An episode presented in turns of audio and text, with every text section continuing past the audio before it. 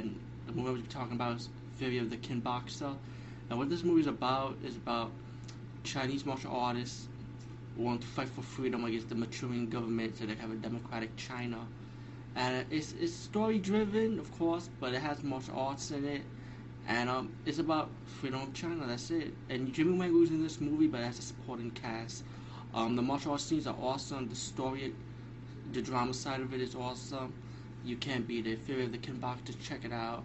Very bloody, by the way, for a martial arts dramatic piece movie. Anyway, peace.